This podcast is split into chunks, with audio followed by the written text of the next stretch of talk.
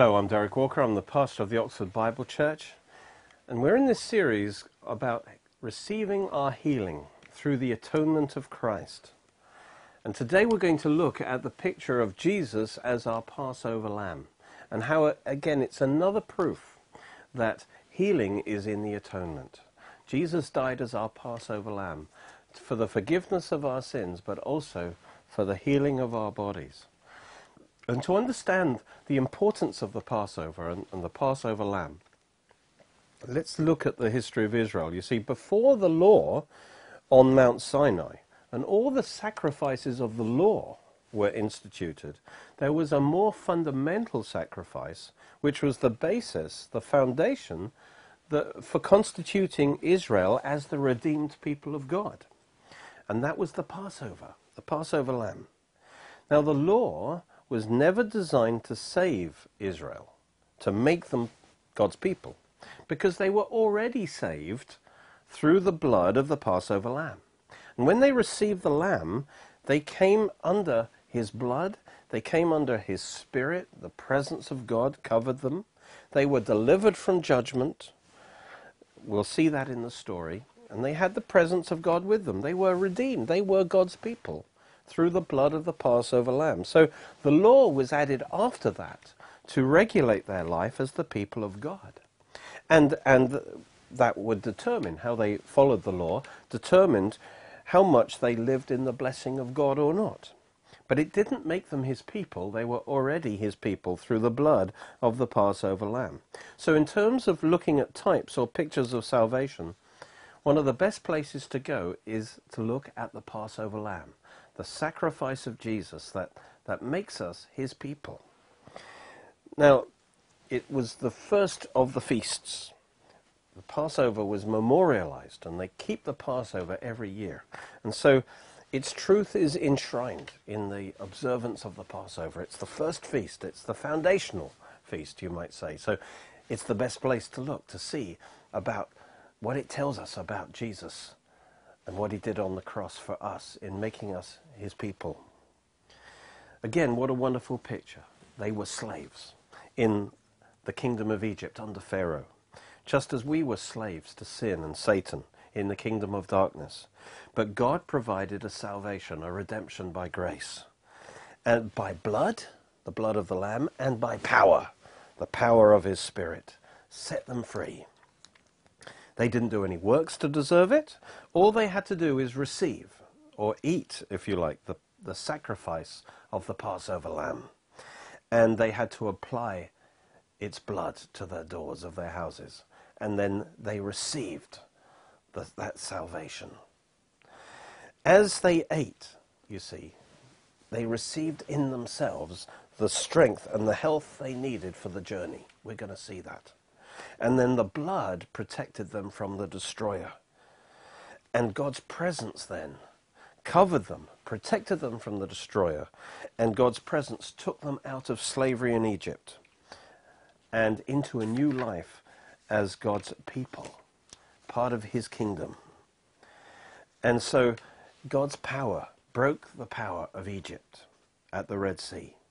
And so, in the same way, we've been redeemed by the blood of the Lamb and by God's Spirit within, we receive strength and health for the new journey that we have now through life. We've been delivered from the dominion of darkness, and now we're in the kingdom of light. We're under His authority, under His power. We're His people. We belong to Him. What a great picture of salvation.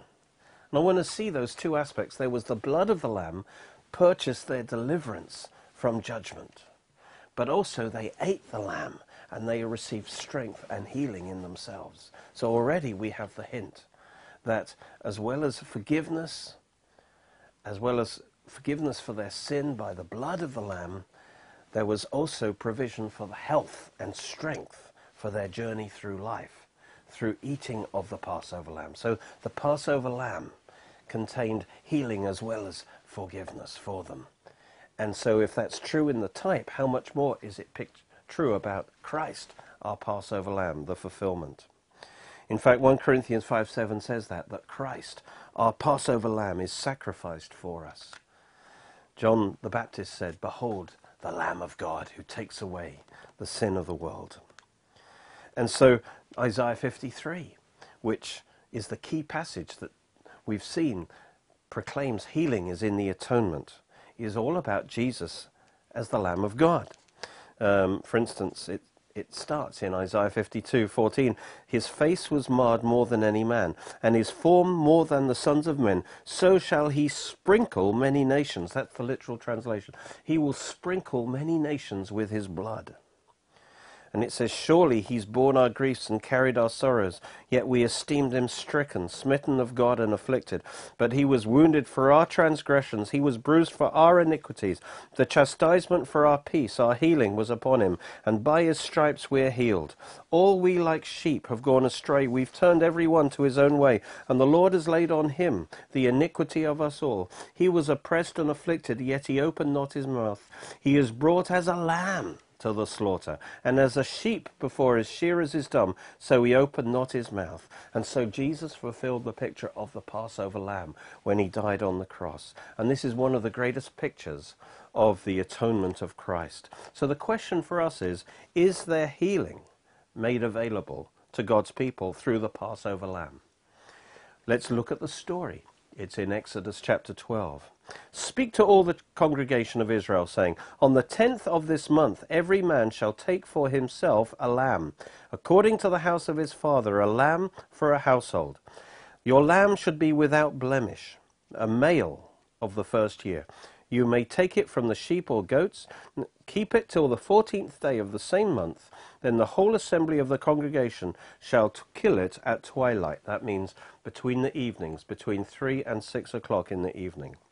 So to qualify as the lamb, it had to be a young male, it had to be without blemish. As the Bible says, you were not redeemed with corruptible things, as silver and uh, gold, but with the precious blood of Christ, as of a lamb, without blemish and without spot, ordained before the foundation of the world, and manifest in these last times for you. That lamb was set aside on the tenth four days before it was sacrificed on the 14th. And in the same way, Christ was set aside from, from the foundation of the world to be sacrificed. Four days later, that is 4,000 years later, he fulfilled the picture. The family got attached to the lamb. It was the family pet for those four days. And so they experienced the horror of that lamb being killed. And this revealed God's heart that he, God suffered when he saw his beloved son die. This is the horror of sin, that innocent blood had to be shed. That shows how terrible sin is. It's not a light thing. It cost God everything. And Christ himself was anointed for burial four days before he was sacrificed. And in that time, his perfection was tested. He was questioned. He rode into Jerusalem on that tenth day as God's lamb. And then four days later, he was offered up as the perfect Passover lamb. It's interesting, another law of the Passover lamb is that not one of his legs was to be broken. Not one of his bones was to be broken. And that was fulfilled with Christ because although they were about to break his bones to end the crucifixion, they found he was already dead, so they didn't break his bones. He fulfilled the picture of the Passover lamb. They then killed the lamb and then they had to apply the blood. It says, They shall take some of the blood and put it on the two doorposts and on the lintel of the houses where they eat it.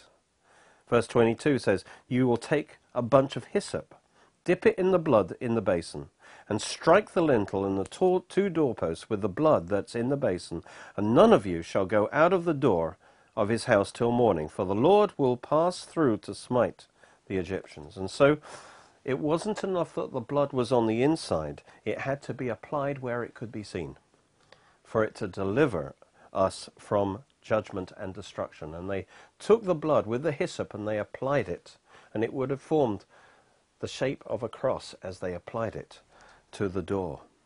It was to be put on the door, and we must apply the blood of Jesus likewise to the doors of our life because the destroyer tries to come in through the, through the door. It wasn't put on the threshold where it would be trampled upon. Because we must count the blood of Jesus as most precious. We must put the blood over our lives. We must apply the blood of Jesus, not with hyssop, but with our tongues. We apply the blood of Jesus. That means we believe it and we speak it. And we are trusting under the blood of Jesus for our protection. That's part of the picture of the Passover lamb. The lamb is his blood is shed for us, but we must partake of that lamb in two ways. We eat the lamb, we'll talk about that, but we also apply the blood of the lamb to our lives, and that releases protection for us. Let's see what it says in verse 11. It is the Lord's Passover, for I will pass through the land of Egypt on that night, and strike all the firstborn in the land of Egypt, man and beast, and against all the gods of Egypt I will execute judgment. I am the Lord. The blood shall be a sign on your houses, and when I see the blood, I will pass over you. Notice that's different from passing through. This is a different word. He passes over the Israelites, and the plague will not be upon you to destroy you when I smite Egypt. So here's a picture of the plague, of the curse, of judgment coming through, destroying what is there to be destroyed. And there's only one way to be protected from that judgment, and that is the blood being applied.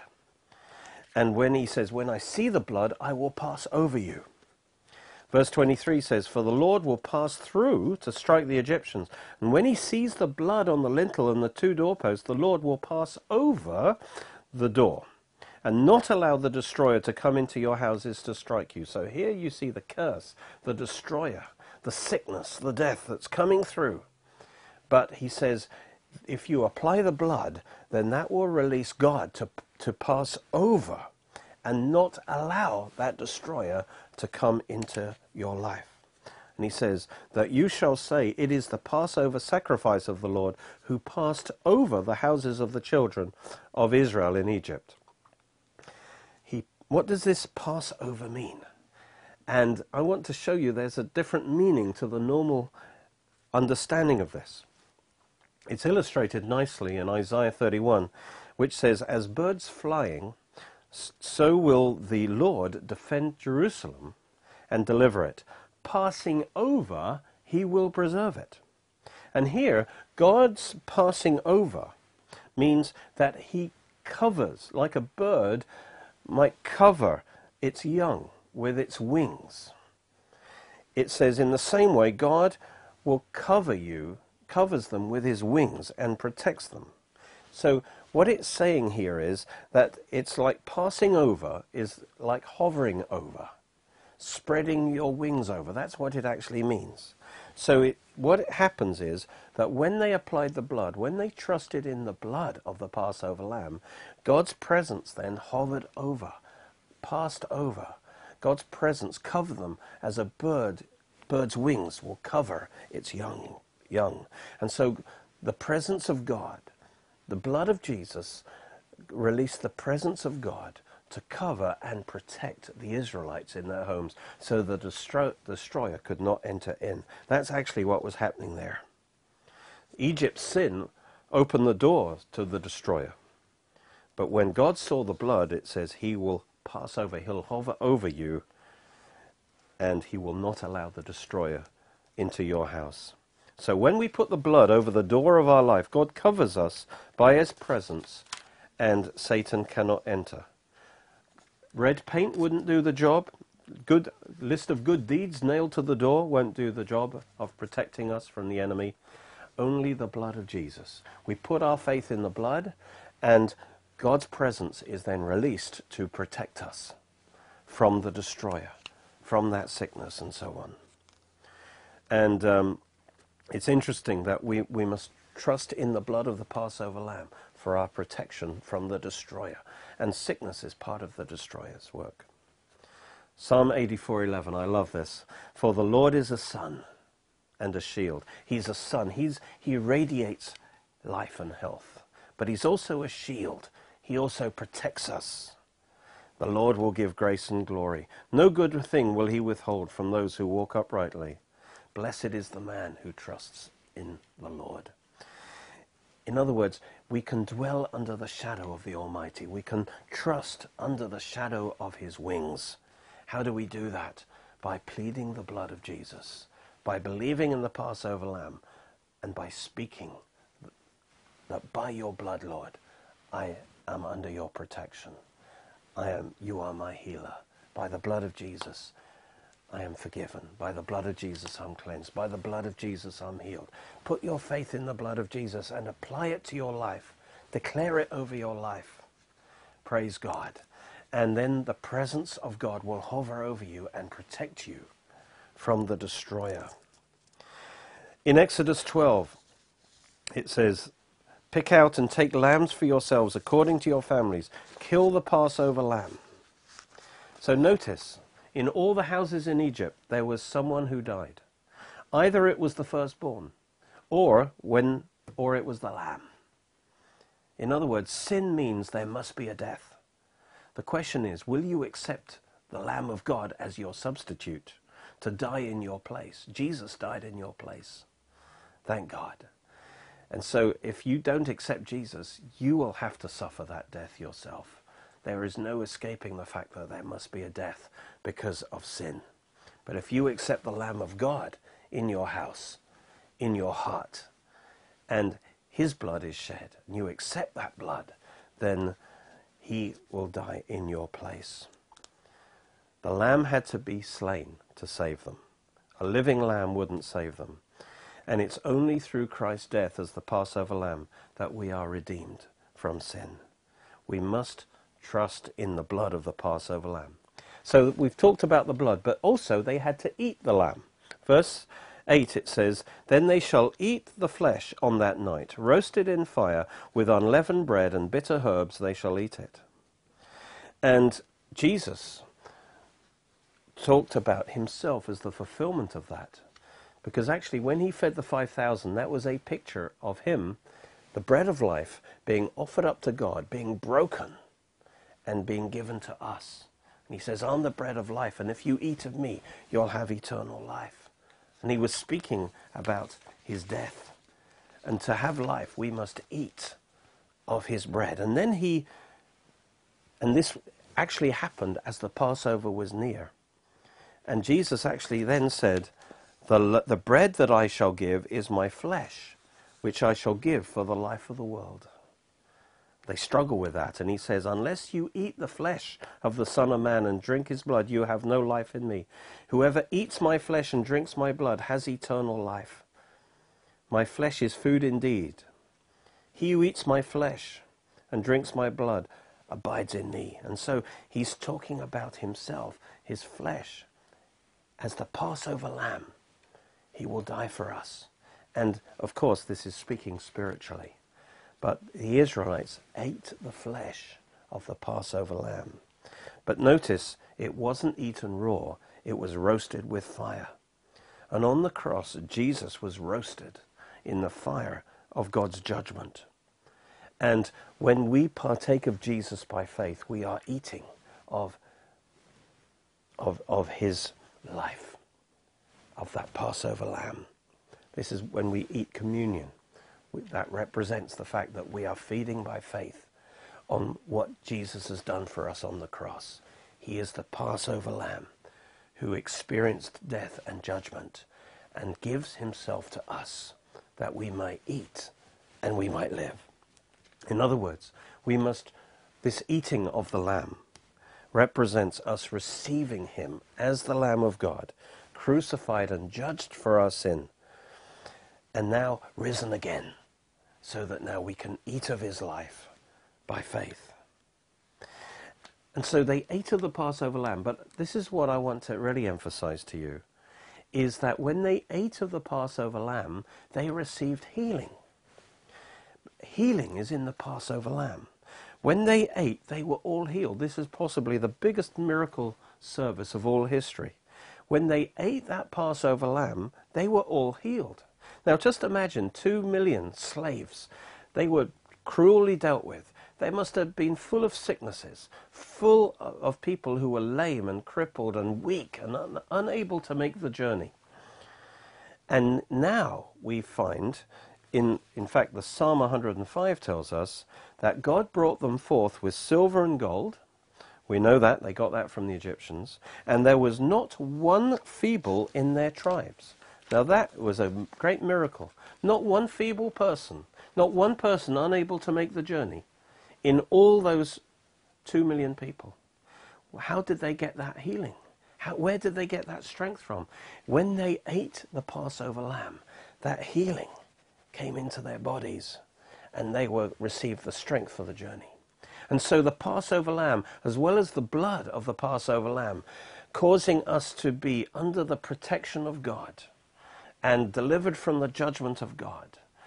But also, when we eat, when we receive the work of Christ on the cross, dying as our Passover lamb, we can receive healing for our bodies, strength for the journey of life.